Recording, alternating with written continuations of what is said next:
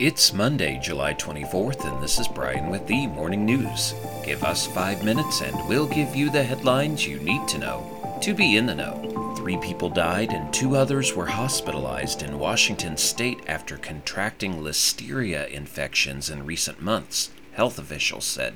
All five patients, three men and two women, became ill between February 27th and June 30th, the Washington State Department of Health said in a written statement on Friday. They were all in their 60s or 70s and had compromised immune systems. The source of infection has not been identified, but officials said it was likely from a common source of food. Four of the cases were in Pierce County and one was in Thurston County.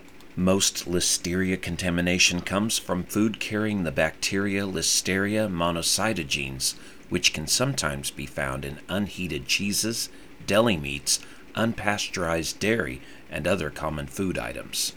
In other news, nearly 200 school districts across America have so far joined the litigation against the parent companies of Facebook, TikTok, Snapchat, and YouTube.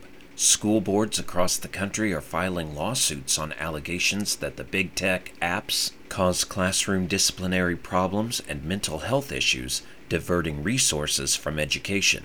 The lawsuits have been consolidated in the U.S. District Court in Oakland, California, along with hundreds of suits by families alleging harms to their children from social media. School districts say teachers and administrators waste valuable time responding to cyberbullying and other disciplinary problems adding new training and school policies around social media use, and counseling youths whose addiction to online apps is leading to anxiety, depression, or suicidal thoughts. The lawsuits face a test later this year when a judge is expected to consider a motion by the tech companies to dismiss the cases on grounds that the conduct allegedly causing the harm is protected under the Internet Liability Shield known as Section 230.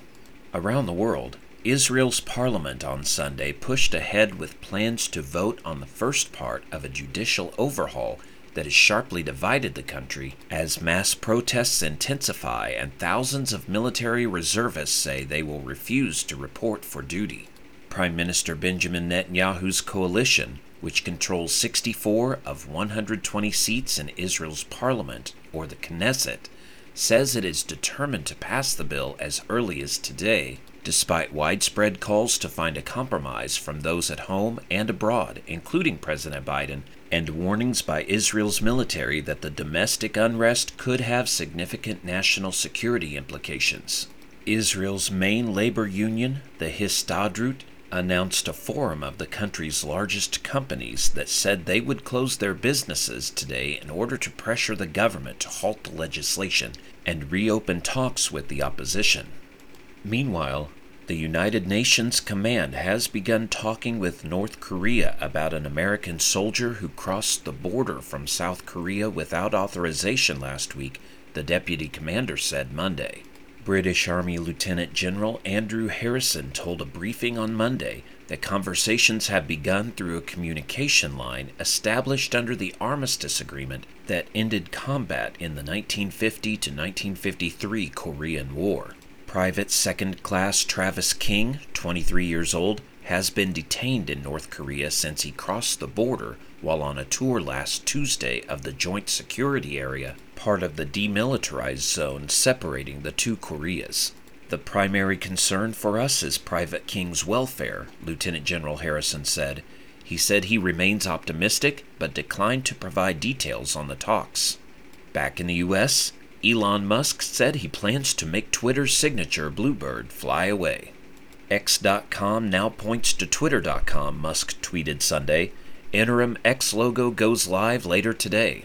The billionaire owner of Twitter signaled the change was coming in a series of tweets early Sunday, posting that Twitter would soon switch its longtime logo, the silhouette of a jovial bluebird, to an X Musk has spoken before about his ambition to use Twitter as the foundation of a vision that he has described as X.com and an everything app. Now you know, and you're ready to go with the morning news. Share this with a friend and subscribe to us wherever you listen to your favorite podcast. You can also sign up for our newsletter at themorningnews.com. Thank you for listening.